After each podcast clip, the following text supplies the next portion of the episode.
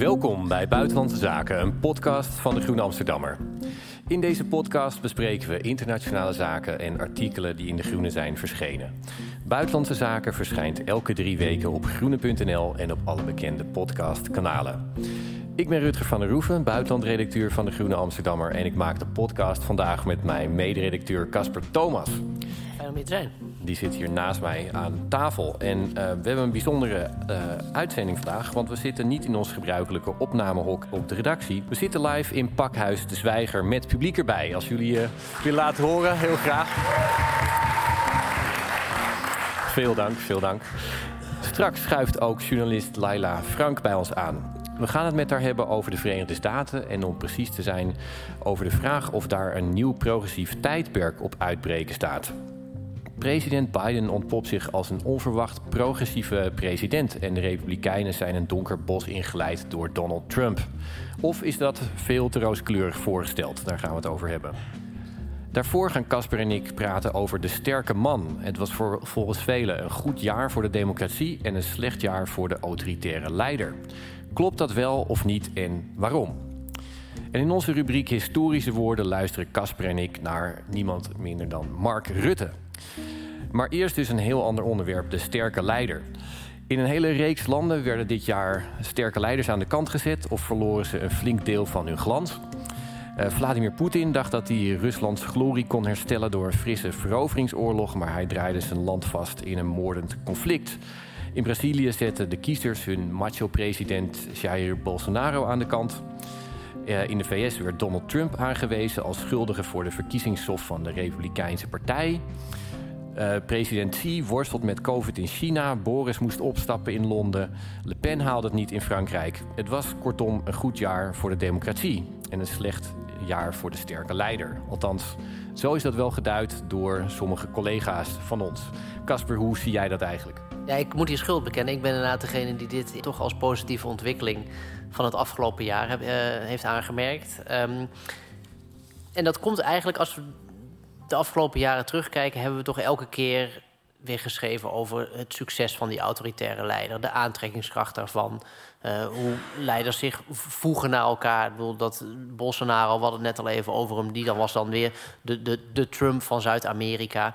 En er begon langzaam een soort zo'n kleine, los verbonden internationale coterie aan, aan autoritaire leidersfiguren te ontstaan.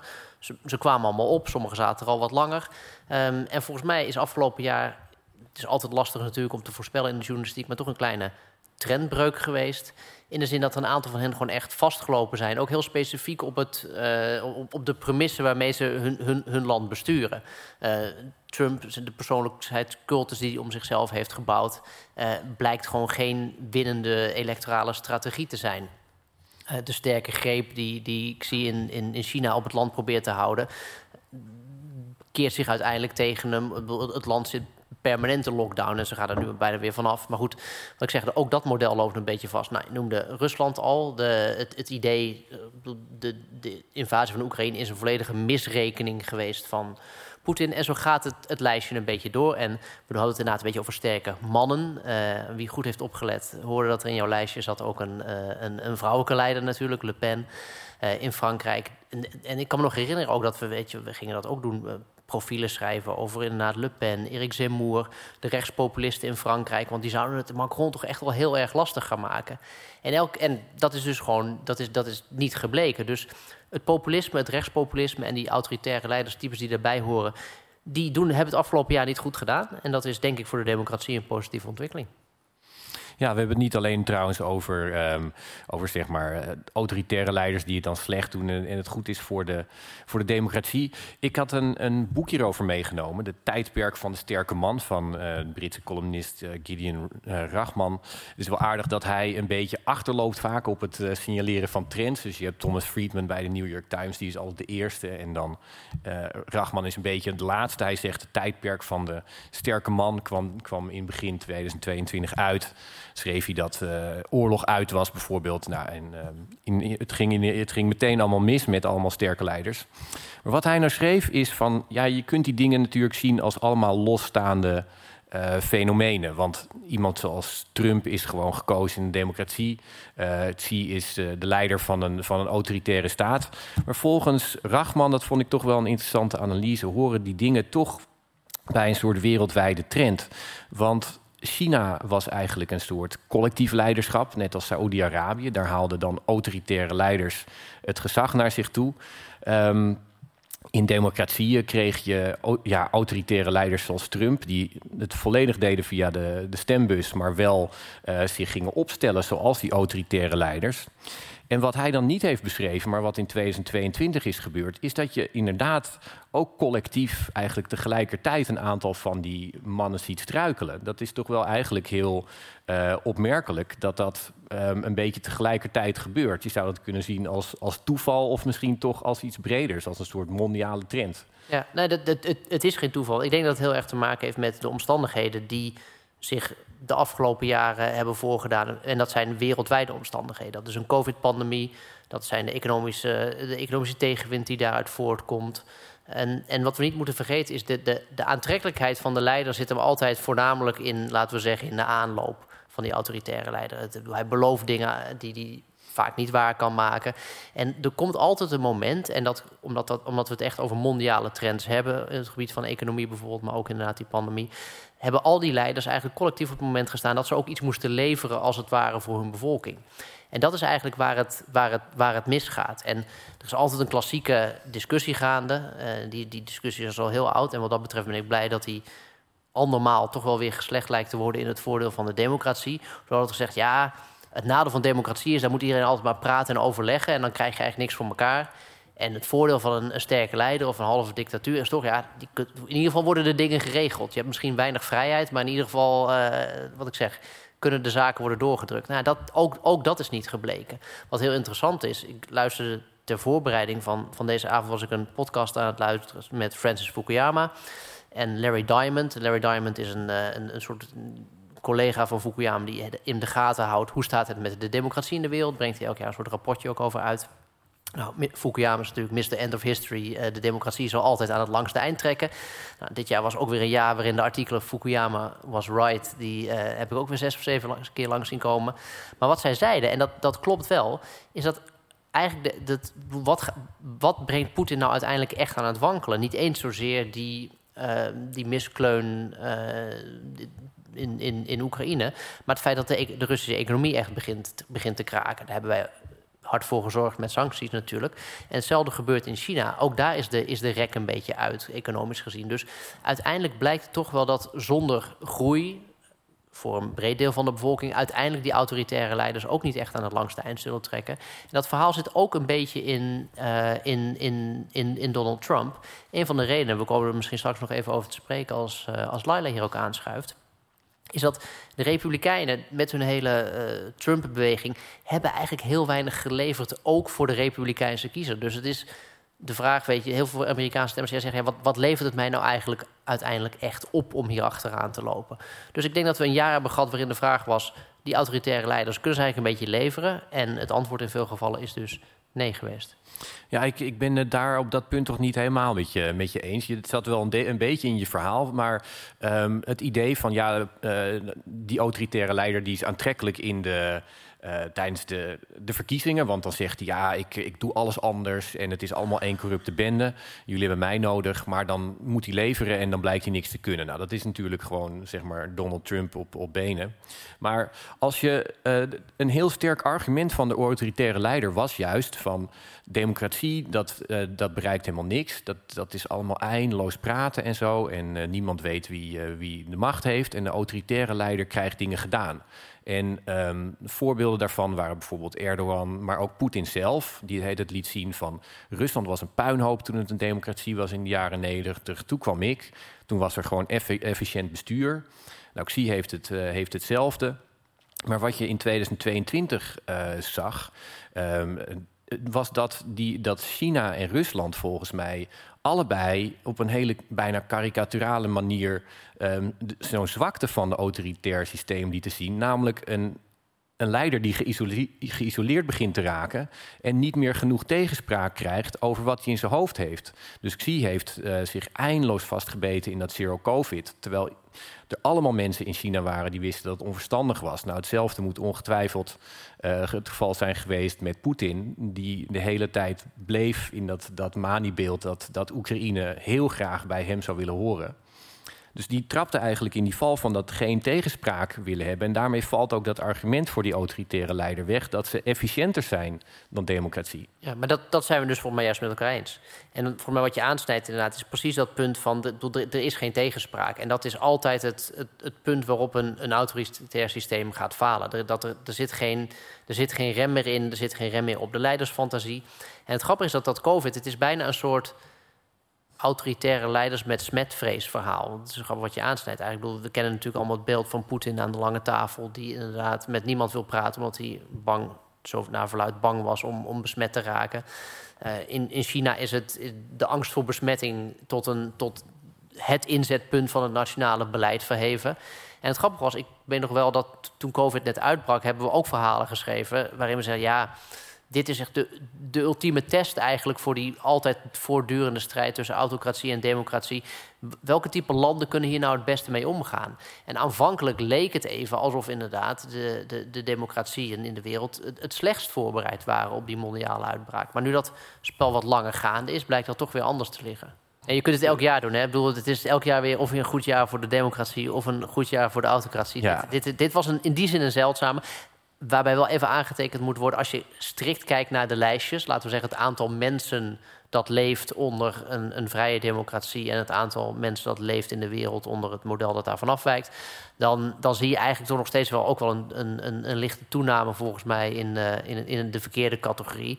Maar er zijn gewoon een aantal hele prominente voorbeelden die wij dus hier vandaag ook besproken hebben, die dan toch voor de, de lichtpuntjes van 2022. Uh, ja, en ik, ik, wil niet voor je onderdoen in, uh, zeg maar uh, nog even een donkere noot aanstippen. Want volgens Freedom House zitten we al 15 jaar op rij in afnemende vrijheid in de wereld. Maar 2022 is nog niet binnen, dus wie weet. Oh, je verwacht nog heel veel van die laatste week van het jaar? Of? Nee, maar misschien wordt volgend jaar wel verklaard dat inderdaad de trendbreuk dit jaar. Oh, zo, dat rapport is niet binnen. Nee, dus um, ja, wie weet was inderdaad signaleren we hier wel die historische trend en zet het vanaf nu, uh, nu aan door.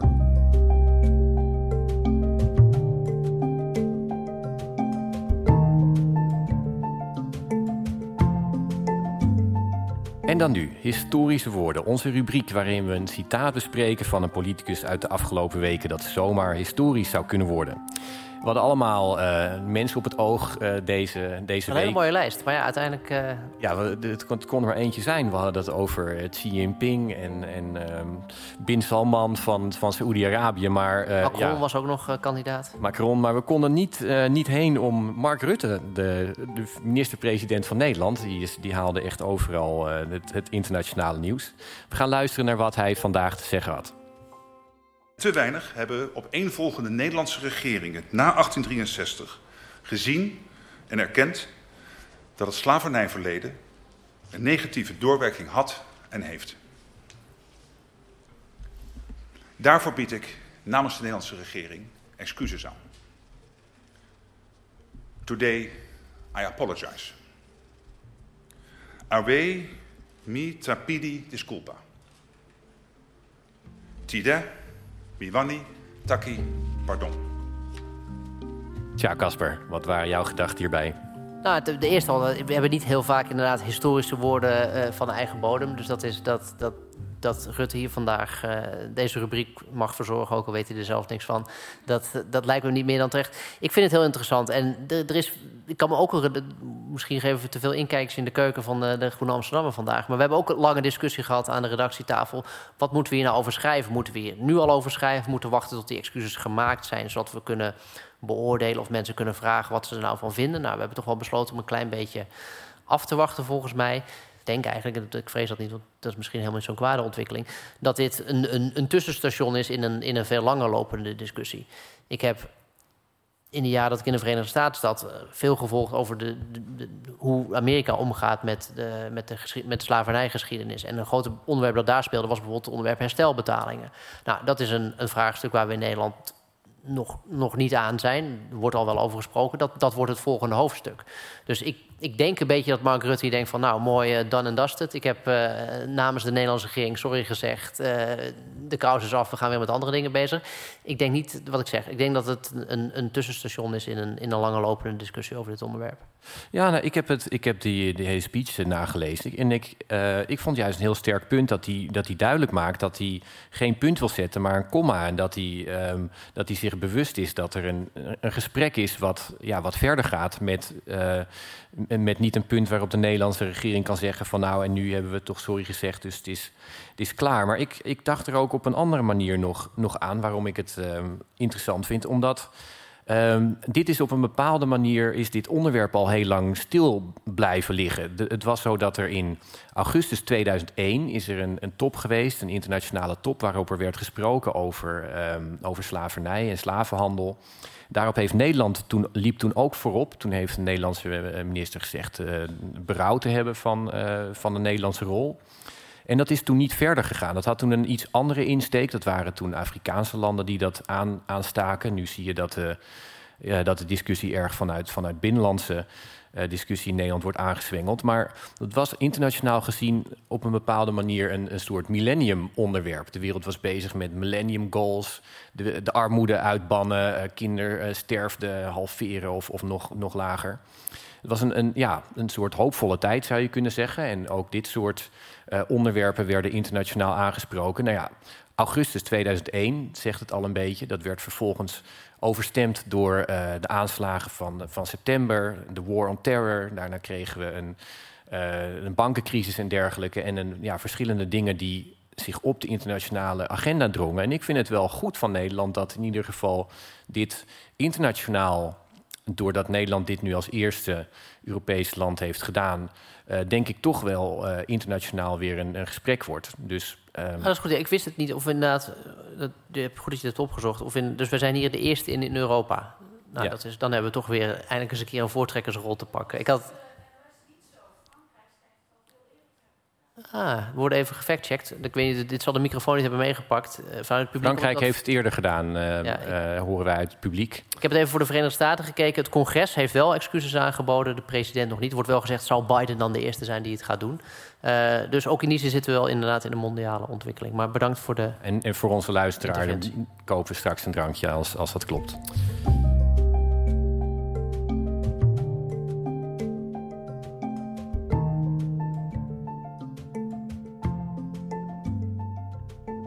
En dan gaan we nu naar ons derde onderwerp. De Verenigde Staten. In de Verenigde Staten zit een oude man in het Witte Huis die zijn hele leven lang een centrist is geweest, maar die als president opeens allemaal progressieve wetgeving doorprobeert te voeren. En daarmee, gezien de flinterdunne marges waarmee hij moest werken in het parlement, in de eerste twee jaar best succesvol was. Daarnaast blijft de Republikeinse Partij naar het lijkt zich maar richten op het verliezende paard Donald Trump en een slinkend kernelectoraat in de vorm van witte evangelicals. Dat opent volgens sommigen de mogelijkheid van een nieuw progressief tijdperk. Casper Thomas was vijf jaar correspondent van de Groenen in de VS en publiceerde zijn boek net Amerika's Laatste Kans. En bij ons is aangeschoven journalist Laila Frank. Laila woonde in Philadelphia en Los Angeles en maakt regelmatig reportages vanuit de Verenigde Staten, onder meer voor de Groene Amsterdammer. Laila, welkom. Dankjewel. Ik ga jou het als eerste vragen. Hoe kijk jij hier tegenaan? uh, of we Joe Biden als uh, het beginpunt van de progressieve revolutie moeten zien? Ja. Ik voel al sceptisch. Ja, goed aangevuld. Nou, er valt een hoop over te zeggen, maar ik denk niet dat je de afgelopen twee overwinningen van Joe Biden moet uh, uh, vergissen in slecht Nederlands, uh, mistaken voor een, een, progressieve revolutie. In 2020 heeft, ik zeg altijd, Joe Biden heeft niet gewonnen, maar Donald Trump heeft verloren. Het was vooral een afrekening met Donald Trump, alles beter dan dat. En die midtermverkiezingen, die tussentijdse verkiezingen die we net hebben gehad, Um, was een afrekening met, ook met Donald Trump. En ook met de, de, beslissing van het Hoge Rechtshof om het landelijke recht op abortus terug te draaien. En ik denk ook met de, de samenstelling van het Hoge Rechtshof in het algemeen.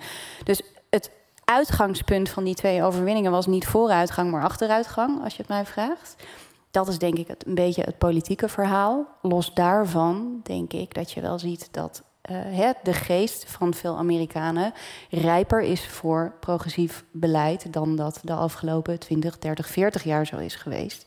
Maar dan is er nog een punt.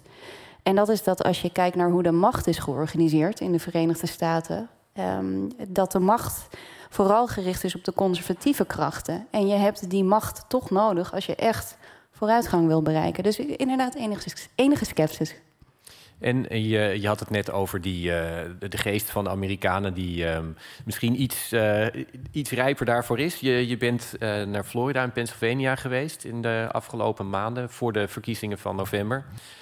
was dat inderdaad de indruk die je daar kreeg? Nou, het zijn twee onvergelijkbare staten in, in heel erg veel vooruitzichten. Laat ik eens beginnen bij, bij Pennsylvania waar uh, de Democraten uh, gewonnen hebben en, en flink ook. En dat had met een aantal dingen te maken. Maar als we kijken naar de progressieve geest en naar de kandidaten die het daar gewonnen hebben, dan zie ik wel. Uh, in ieder geval op het sociale vlak een behoorlijk progressieve wind waaien. Hè? De, eigenlijk de klassieke democratische thema's. de LHBTIQ-rechten, vrouwenrechten. Um, uh, groene economie. Nou, dat is niet waar. Wacht even. Deze neem ik terug in Pennsylvania. Ja, Pennsylvania is. Heeft, ja, nee, uh, precies. Fetterman heeft een draai gemaakt. Hij begon, hij begon tegen exact. fossiel en uiteindelijk was het toch. I'm, I support fracking. I support fracking, precies. Nee, dus um, hè, als het over sociale onderwerpen gaat, waait er wel degelijk een sociale of een progressieve wind in Pennsylvania. Als je naar de economie kijkt, en we hadden, nou ja, Casper noemt Fetterman het al, uh, dan is het een behoorlijke America First boodschap. Hè? Make shit in Pennsylvania. En toch ook de oude industrieën die het daar doen. Dus mixed is dat niet dan juist de, de, traditionele linkse agenda? De, de in plaats van de progressieve de, bedoel je? Ja. Uh, nou ja, nee, de Fetterman is wel een interessante uh, Midwestern Bernie uh, variant. Ik weet niet hoe Casper Nee, dat ben ik eens. Maar kijk, en dit is het punt. Volgens mij, de kan, en dat heb ik natuurlijk, ik heb een beetje geëdit hier, maar die, die vraag van die progressieve revolt is natuurlijk ingestoken. de kandidaten die het goed doen bij de Democraten komen wel uit die hoek. Ja. Dus dat, en als laten we zeggen dat het een soort signaal voor de toekomst is. Wie, zij brengen ook een nieuw electoraat naar de stembus, jonge kiezers. Dus in die zin wat ik zeg, is de revolutie, uh, verkondig je hem pas als hij geslaagd is, of, of, of, of, kijk je naar de eerste kiempjes die opschieten? Ja. En er zit wel een soort neiging, en dat, dat is grappig, die hier ook dan vandaag aan tafel een beetje komt, dat we kijken, zijn op een bepaalde manier naar de politiek in Amerika gaan kijken, dat als uh, als Trump wint, dan heeft hij iets gedaan wat, wat, wat dermate succesvol was. Want hij heeft mensen voor zich geweten te winnen. En hij heeft een verkiezingsoverwinning behaald. Nou, dat was zo in 2016. Als het omgekeerde gebeurt, als, als, dan is het niet inderdaad... die anderen hebben het goed gedaan. Nee, nee, dan heeft Trump het slecht gedaan. En dat is toch, vind ik toch niet helemaal eerlijk, laat ik het zeggen. Niet helemaal fair, niet helemaal gebalanceerd ten opzichte van die... Uh, van Biden, om maar wat te noemen.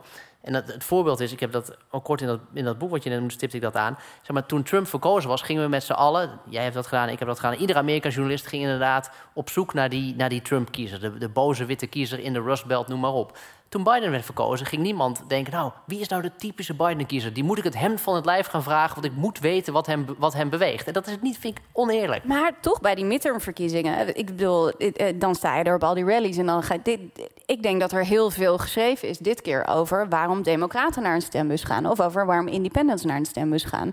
En dat heeft wel degelijk heel veel te maken gehad met... A, uh, de democratie en dat verhaal. Wat een Nee, laten we het dan omdraaien. Dat is, laten we dat ten dienste van Biden, uh, uh, uh, of laten we dat op de konto van Biden schrijven voor het doel van deze podcast. Um, maar ja, zonder Donald Trump was er ook geen Joe Biden geweest met deze boodschap. Dus dat blijft een beetje een lastig evenwicht. En abortus blijft een heel groot onderwerp.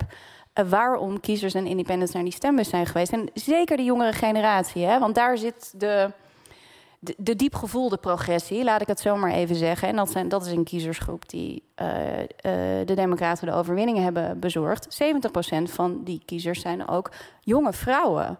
Dus, um, net, dus ik ben het niet helemaal met je eens. Volgens mij hebben we juist deze verkiezingen heel erg gekeken naar wat drijft dan die andere groep naar de stembus. Maar als je ook kijkt trouwens, dat, dat um, even door nog op dat abortusvraagstuk, het feit dat dat juist is gebleken dat op het moment dat je de Amerikanen hier echt over laat stemmen. Ja. Dus ik heb het bijna het idee dat, dat de, de, de conservatieve krachten in Amerika een, een Pyrrhus-overwinning hebben behaald.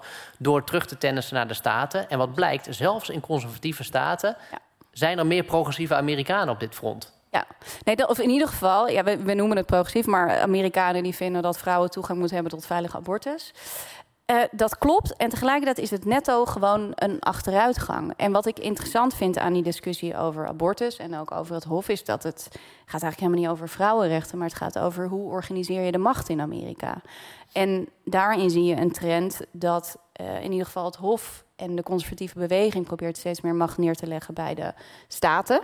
En daarin zie je een enorm onderscheid tussen hè, de staten waarin wel degelijk een progressieve revolutie plaatsvindt, maar ook staten waar een conservatieve revolutie plaatsvindt. En nou ja, als ik het dan toch maar even naar de vrouwen terughaal, daar is de achteruitgang uh, behoorlijk groot. Jij schetst eigenlijk een, een Verenigde Staten waarin de, de samenleving een beetje weggroeit, of andersom, van uh, de, de macht daarboven. Ja. En de Republikeinse Partij die heel succesvol is geweest om met minimale middelen of minimale steun heel veel politieke macht te krijgen. En eigenlijk, uh, als ik het dan even samenvat, dan gaat de samenleving misschien wel richting progressiever uh, standpunten.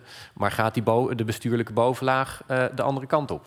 Ja, dat is natuurlijk een hele interessante ontwikkeling. Want daar ben je dan ook journalist voor.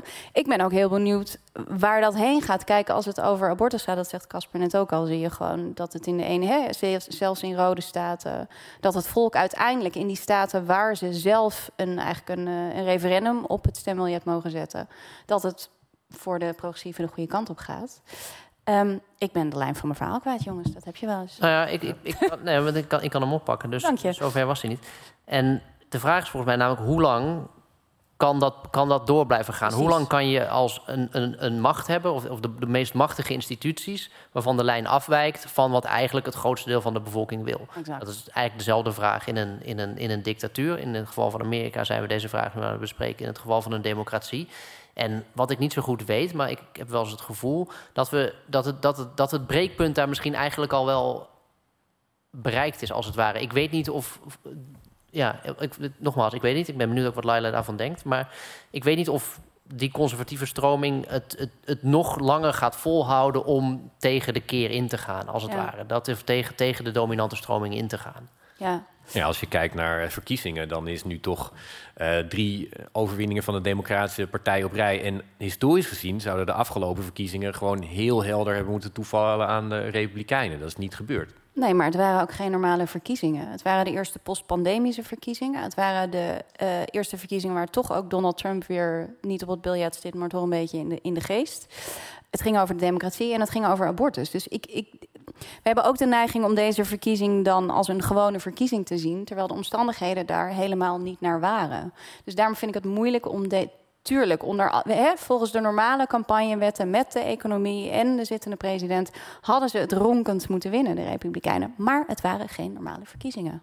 En als we, als we, als we voor, voorbij Donald Trump kijken, en we gaan er eventjes vanuit dat straks eh, Ron DeSantis, de, de nieuwe eh, re- Republikeinse hoop, dat hij, eh, dat hij misschien de, de kandidaat wordt voor de Republikeinse partij. En hij heeft een heel helder punt. Hij is anti-woke. Dat is zeg maar zijn, eh, eh, zijn unique selling point eh, nu. Ehm, wat denk jij, wat denken jullie allebei? Als, als zeg maar, kan dat iets zijn als een nieuwe richting van de cultuurstrijd die echt iets om het lijf heeft? Of denken jullie dat dat gewoon dat achterhoedegevecht blijft wat jullie net hebben ges- geschetst? Laila moet beginnen, die is het meest in Florida geweest voor de midden. Nou, het is niet, ik de- ik denk wat je ziet bij Ron DeSantis is een soort totaalplaatje. Hij heeft een ronkende overwinning behaald. eh, meer dan 20 procentpunten in Florida. Eh, en dat doet hij onder andere door zichzelf een voorvechter van de eh, anti-woke-beweging te noemen. Dit zijn zijn woorden, zeg ik er even bij. Maar hij doet nog meer. Hij heeft een enorm profiel gebouwd als eh, de vrijvechter van eh, de anti-corona-maatregelen. Dus Florida was een van de eerste staten die weer open ging. Dus hij heeft een breder profiel dan dat. Ehm, en Florida is een unieke staat op heel veel gebieden. De samenstelling is eh, grotendeels, eh, hoe noem je die mensen? Gepensioneerden uit eh, de Midwest. Mensen die graag om zichzelf geven, maar net iets minder om anderen. Dit zijn mijn woorden. Het is een beetje de, staat van de paradijsvogels en de mannen die op Hulk Hogan lijken ook. Kleine zijnoot. Ehm, en veel immigranten uit Zuid-Amerika die uit een wat conservatievere snit gesneden zijn. In Florida slaat Ron DeSantis enorm aan. Uh, en slaat zijn woke-agenda aan, of anti-woke-agenda, slaat zijn, zijn, zijn bereidheid om uh, een kleine overheid uh, neer te zetten aan. Maar de vraag is wel, is Ron. Florida is niet Amerika. En slaat die agenda aan breder dan alleen Florida? Ik heb daar een beetje mijn twijfels bij. Um, en alleen een anti-woke agenda is niet het recept voor een republikeinse overwinning, is mijn overtuiging. Ja. Nee, ik, ik, vind dit een goed punt. Overigens over de vraag inderdaad in hoeverre de anti-woke agenda en de centers als belichaming daarvan buiten Florida gaat aanslaan. sluit ik me volledig aan inderdaad bij wat, wat Laila zei. Maar inderdaad, het andere punt weer een beetje. We hebben ons misschien een beetje blind gestaard, vind ik, journalistiek gezien, ook inderdaad op die, op die conservatieve beweging in Amerika ik weet inderdaad, ze hebben het heel goed gedaan. Zeker als je kijkt dat ze het Hooggerechtshof in, in de handen hebben gekregen. Maar voor mij hebben we iets te weinig de kanttekening gezet de afgelopen jaren dat, dat Trump echt een minderheidsbeweging in Amerika vertegenwoordigt. En vandaar dat ik dit gesprek ook graag inderdaad wilde voeren over die, over die progressieve revolte als het, misschien is het wel gewoon helemaal geen revolte, want dat, dat suggereert toch een soort kleine meerderheid die opstaat tegen een, tegen een dominante uh, meerderheid. Het is eerder andersom. De vraag is gewoon: gaat het Amerika lukken om dat wat het overgrote deel van de Amerikanen willen, om dat, om dat ook te geschieden? Dus de term revolutie moet je misschien eerder voor mm. conservatief Amerika proberen te hanteren. En dat andere, dat is toch echt, echt de norm in dat land. Ja. En heb jij, um, uh, je wilde ook, of je had, je had aangegeven van nou, de, de, Republikeinen zijn op zich interessant, omdat die, uh, ja, die lijken toch een beetje te breken. Uh, een deel van de Republikeinen lijkt toch gewoon samen te willen werken uh, op punten die we hier vanuit Europa misschien als gewoon heel erg logisch zien. dat je bijvoorbeeld hulp aan Oekraïne, een, een, stimuleringspakket in, binnen de Verenigde Staten. In de Verenigde Staten geldt dat toch als ja, breken uit de rangen. Um, maar lukt het hier om de, de Republikeinen als een soort partner ook te, te hebben bij die progressieve agenda? Dat, sorry, dat is even iets wat de komende twee jaar moet gaan uitwijzen. Want het, het interessante is omdat dat de Democraten niet de traditionele nederlaag tijdens de midterms geleden hebben. Is het zomaar mogelijk dat Biden vier jaar lang dingen kan gaan doen als president in plaats van maar de twee jaar die de meeste presidenten gegeven is? Maar goed, dat gaat dus helemaal afhangen inderdaad van de vraag die jij net stelt, Rutger. En waar ik heel benieuwd naar ben, is of de Republikeinen uit de afgelopen jaren de les gaan trekken. Dat, we hadden het al even over in de discussies over autoritaire leiders, dat ook zij echt iets moeten gaan leveren wat de kiezers willen. En meer dan alleen maar uh, de conservatieve cultuuragenda. Ook de Republikeinse kiezer wil een economie die floreert, inkomen, een gezondheidszorgverzekering, al die dingen. Dat wil ook de Republikeinse kiezer. Ze krijgen het alleen nooit, omdat, nou goed, dat is een podcast op zich waard, of, een, of een, bibliotheek op zich waard. Maar dat is iets, ik weet niet hoe Laila erover denkt, maar dat, dat is iets waar ik op zou gaan letten, bij wijze van spreken, de komende tijd in de VS. Ja, ja en de economische agenda is daar volgens mij ontzettend belangrijk in. En eh, de, de Trump-beweging is een, een cultus rondom de persoon. Maar het was ook een hele diepgevoelde economische boodschap. En een boodschap van uh, uh, achtergesteldheid, noem ik het maar even. Ik denk niet dat die boodschap heel erg veel aan kracht heeft ingeboet. Alleen, je wil er een resultaat aan hangen. Ja, en dat is dus niet gekomen. Dat is het, het mooie. Ik vind dat het, het, het beste beeld wat ik voor mezelf dan heb opgeslagen was dat de, er, er een plek was in, uh, in Ohio, Lordstown, Ohio, en een autofabriek stond waar Trump campagne ging voeren in 2016. En zei: Als ik president word, komen hier alle banen weer terug. Maak je geen zorgen, verkoop je huis niet. Nou, de, de, eerste reportage die ik ging maken uh, toen ik in de VS kwam, was het sluiten van de allerlaatste fabriek daar. En iedereen die zijn huis aan het verkopen was omdat er geen werk meer was. En de, een van de, ik was daar nog op de aller, een van de allerlaatste weken dat ik in de VS was. Toen was daar toch weer een nieuwe fabriek geopend met elektrische auto's die ze daar gingen maken. Hadden ze toch in dat oude fabriekspand, deels met geld uit, stimuleringsgeld uit Washington, was daar een soort elektrische auto-startup begonnen. Dus konden, en konden daar dus ook weer mensen terug. En dus dat laat even dit, kleine voorbeeld, wat dat moet laten zien, is dat het, het kan wel degelijk dat zorgen dat de banen terugkomen. Maar je moet wel iets doen. En Trump heeft gewoon dat volledig nagelaten. En Biden is dat toch aan het doen. En ik denk dat dat toch ook wel kan verklaren dat dat er ook wel aan de Republikeinse zijde, in ieder geval in Washington, wat mensen gaan zijn die dat gaan zien en snappen dat ze er wat aan hebben. Of in ieder geval dat het een beetje slecht staat voor je kiezers thuis in je eigen staat. Als je hebt gezegd: haha, ik heb mooi tegen al deze maatregelen gestemd die de lokale economie hier zouden geholpen hebben. Hey, maar zou jij het nou progressief vinden als Biden in 2024 weer gaat runnen? Dat is natuurlijk een, eh, een hele grote vraag. Nou ja, ik, ik, ik, en maar dan wil ik ook jouw antwoord graag daarna horen natuurlijk. Ja, ik, ik vind dat zo'n ingewikkelde vraag. Ik kan, het me niet, ik kan het me niet voorstellen. Maar goed, ik kon me ook niet voorstellen dat Trump won. Ik kon me ook niet voorstellen dat Biden überhaupt kandidaat werd. Toen kon ik me ook niet voorstellen dat hij won. ik ben misschien gewoon een waarloos Amerika-correspondent. Nee, grapje. Maar dat, dus ik, ik kan het me niet voorstellen. Ik, ik hou een beetje de volgende vuistregel aan. Ik, ik, weet niet, ik denk niet dat ze het zo getimed helemaal gaan krijgen. Ik denk, mocht het weer Trump worden bij de Republikeinen... denk ik dat het handig is dat Biden het, dat het wat minder gevaarlijk is dat hij het doet. Als het nou, zeggen de Santos wordt of iemand anders, dan wordt het heel lastig voor Biden. Want dan ben je in één keer de enige oude man ten opzichte van toch een wat iets frisser jonger type. Ja. Wat denk jij? Hey, en als we, als ik wil eerst, Laila, eerst Laila's voorspelling hierover. Die moet even on the record. Ik moet, oh, ik moet on the record. Nou ja, ik, ik, ik worstel ermee, net zoals jij daar, daarmee worstelt. Um, ik proef een zekere moeheid bij de Amerikanen. Ja, er, er, is een, er is echt een deel Biden-stemmers die in volle overtuiging met heel veel liefde voor deze president zegt: Ja, doe, doe het mij nog een keer. Maar ik proef toch ook een zekere moeheid bij heel veel Amerikanen. Um, en tegelijkertijd heeft Joe Biden inderdaad twee keer bewezen te kunnen winnen van Donald Trump. Als we de laatste twee verkiezingen zo mogen framen. En ben ik het wel met je eens dat het. Um, dat ik niet iemand anders zie op dit moment die uh, zonder risico tegen Donald Trump zou, zou, het zou kunnen bewegen. Denk ik dat we er echt op vooruit gaan. Ja, dat, ik, ik mag er niet stemmen.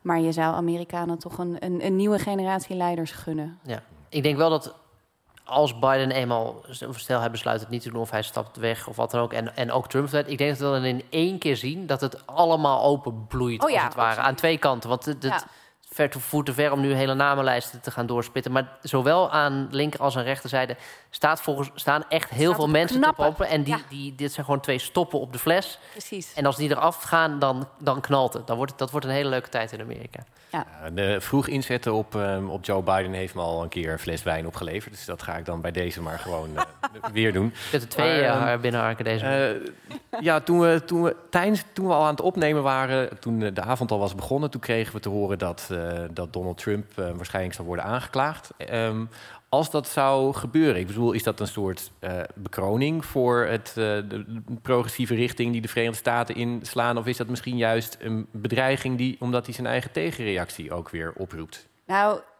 er is de onderzoekscommissie naar 6 januari heeft aanbevolen dat, er, dat de president crimineel vervolgd zou moeten worden. Dus of dat gaat gebeuren is een, tweede. Um, ik, ik vind het moeilijk om om dat en de progressieve beweging op één lijn te stellen. Omdat dit volgens mij gewoon gaat over de democratie. En niet zozeer over of het iets progressiefs is. Ja, maar als zijn aanhangers dat anders zien? Uh, het, het, is niet een, een, een, progressief versus conservatief vraagstuk. Maar het is wel, Rutger sneed het aan. de, de kans op de backlash is groter, denk ik. Stel, het, is, het is een enorm risico. Stel, kijk, het is de Department of Justice de, kan niet eenzijdig iemand opsluiten of veroordelen. Dat, daar moet wel degelijk een, een gerechtelijke procedure overheen. Die tot God aan weet welk hof gevoerd kan gaan worden. Dus, en als het dan niet lukt, dan heb je het, denk ik, alleen, dan heb je de, de, de Trump-beweging alleen maar meer gevoed. Dus, en dat, het, dat die onderzoekscommissie na 6 januari, de bestorming van het kapitool, dat inderdaad zouden zeggen ja, dat, dat dit de uitkomst zou zijn. Wij bevelen aan het departement van Justitie aan om Donald Trump te vervolgen. Ja, dat, dat zat wel een beetje in het vat. En ze moeten het ook nu doen, want ik zag, dat was de, de side note bij datzelfde nieuws, dat als straks in januari het congres wisselt van samenstelling, dan gaan de Republikeinen, die gaan dan die 6 januari-commissie weer onderzoeken om te laten zien dat de onderzoeken niet kloppen. Dus je krijgt een soort wat is het droste-effect van een onderzoek in een onderzoek in een onderzoek. Maar ik denk eigenlijk dat de meeste Amerikanen echt dit al eigenlijk geen bied meer interesseert. Nee, en het lastige is, er, valt niet, er is niet echt een winnaar meer aan te wijzen. Ik bedoel, de hele democratie verliest hiermee. Ik denk dat het heel, ik wil, het is heel goed dat dat rapport er ligt. En voor de geschiedenis is daarmee een grote dienst bewezen. En ik denk, we zullen het nooit kunnen bewijzen dat het werk van die commissie uh, toch kleine plukjes heeft gegeven in het electoraat. En dat dat uiteindelijk toch. Maar goed, dat is, dat is mijn aanname. Ik heb daar geen, eh, geen onderbouwing voor. Ja, en de vraag is, hoe, hoe, lang wil Amerika blijven praten over het verleden? Bedoel, laten we toch Amerika als, en dan progressief, even in een neutrale zin bedoel ik dit woord, een land ja. dat vooruit kijkt en niet alleen maar terugkijkt. op een gegeven moment, Donald Trump, de reden waarom hij het niet goed doet, is omdat mensen ook een beetje genoeg van hebben dat hij maar blijft doorgaan over iets wat, wat, wat geweest is. Ja. Nou, dat punt is ook voor de Democraten in zicht aan het komen. Ehm, ja, ik, oh, en ook dat is een soort rem. Eigenlijk, het is eigenlijk is dat, dat is een rem op de progressieve revolutie, echt in, laten we zeggen, politiek positieve zin. Zolang we met dat soort onderwerpen bezig zijn, gaat het niet inderdaad over gezondheidszorg Nee. of over eh, het abortusvraagstuk, over andere rechten, al dat soort dingen. Dus, en die honger, dat het meer over dat soort onderwerpen gaat, mijn, dat, ik heb het idee dat heel erg leeft bij de Amerikaanse kiezer. Ja, dat ben ik echt heel erg met je eens. En dat blijft ook iets heel cru's, hè? Want ik zat te kijken naar die hoorzitting en eh, Liz Cheney die had het heel erg over. eh, een van de dingen die tellen in een democratie, of die een democratie een democratie maken, is dat je dus ook verantwoording hoort, af te leggen. Voor, ver- verantwoordelijkheid moet krijgen voor je daden. Nou ja, mocht Donald Trump niet vervolgd worden, dan is dat natuurlijk een beetje wat er, wat er ontbreekt. Maar dat is continu de afweging ook in dat politieke systeem. Wat levert het op om dit te doen? En, eh, of moeten we gewoon door? En ik ben het helemaal met jou eens, Casper, dat er een enorme honger is naar vooruitgang. En het blijft ook een beetje cru dat bijvoorbeeld de eh, infrastructuurwet, hè, dat Amerika met die enorme honger naar gewoon wegen waar je niet om de drie meter je banden hoeft te vervangen en eh, bruggen die instorten. Een ongelooflijk grote prestatie van de regering dat ze dit er doorheen hebben gekregen, waar elke Amerikaan profijt van heeft. Maar waar die toch bijna geen, eh, eh, ehm, hoe noem je dat? geen lof voor ontvangt. Nee, maar dat is, de- dat is Bidens lot überhaupt een beetje. Dat hij volgens mij dingen doet die best populair zijn, best goed zijn... en dat hij er gewoon niet erg, heel, Nee. heel erg voor geprezen wordt. Dus voor mij is het iemand die heel erg tevreden moet zijn met, met, met, met zichzelf, als het ware. Of, of, of zichzelf, eh, zichzelf de complimenten maar moet maken die, hem, die anderen hem niet gunnen. Dus dat, ja, ik, weet, ik heb altijd een beetje medelijden met Biden wat dat betreft. Dus dat, dat zat ook al een beetje in het begin van dit gesprek. Dat is maar wat, wat hier dus wel in zit, en daar hadden we het ook al even over... maar dat kan niet genoeg benadrukt worden ik denk dat dus inderdaad gaat blijken dat, dat de, de Republikeinen gaan merken dat obstructie plegen, dat dat gewoon niet echt. Dat dat niet gek populair meer is, ook niet bij hun eigen achterban. Wat ik zeg, op het moment dat er een, een, een infrastructuur plus wet komt en, en de regering Biden zegt: als jullie hiervoor stemmen, krijg je niet alleen een weg, maar ook eh, een lantaarnpaal of een laadpaal. Laten we even iets, iets actueler blijven. Dan, is het niet, dan staat het gewoon niet goed als, als Republikein als je dat je kiezers gaat onthouden. Nee, nou ja, en ik denk dat de echte progressie ook zit in de hervorming van het democratische systeem om ervoor om te voorkomen dat obstructie plaats kan vinden. Dus om ervoor te zorgen dat gerrymandering eh, wordt afgeschaft, om ervoor te zorgen dat die invloed van het geld in de politiek minder wordt, want daarmee krijg je ook een wat meer eh, wat minder obstructie en wat meer evenredige verdediging en progressie. En ook daarover zijn Amerikanen het overigens eens. De meeste Amerikanen vinden het idioot dat geld zoveel invloed heeft. De meeste Amerikanen vinden het een idioot principe dat je als eh, degene aan de macht zelfs de kiesdistricten mag tekenen. Ja. Dus als daar zit volgens mij een, een gedeelde behoefte bij Amerikanen aan progressie. En daarmee zou je ook echt een grote stap kunnen maken. En wat denk jij, worden deze laatste twee jaar Biden van deze termijn in ieder geval... worden dat dode jaren of worden dat jaren waarin er toch nog wel... in ieder geval op het niveau van Washington en de politiek, et cetera... nog wel wat gaat gebeuren? Ik vind, het heel, ik vind het echt heel moeilijk inschatten, omdat zo ontzettend veel afhangt van hoe die Republikeinen zich gaan opstellen. Maar ik denk dat we nog wel eens aangenaam verrast, of dat we nog wel eens verrast zouden kunnen worden. Nou, En is het daar, dan wel een eh, progressieve... re- Daar ga ik het Nou ja. eh, mee, eh, mee afsluiten. Eh, honger naar progressie, nou dat hebben wij eh, allemaal ook. Laila, heel erg bedankt. Graag gedaan.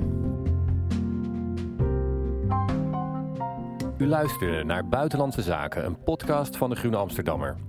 U hoorde Laila Frank, Casper Thomas en Rutger van der Roeven vanuit Pakhuis de Zwijger in Amsterdam. De podcast werd gemaakt door Giselle Mijnlief. Als u wil reageren kunt u mailen naar buitenland.groene.nl. Dank voor het luisteren en als u meer van ons wil lezen of abonnee worden van de Groene Amsterdammer, ga dan naar www.groene.nl.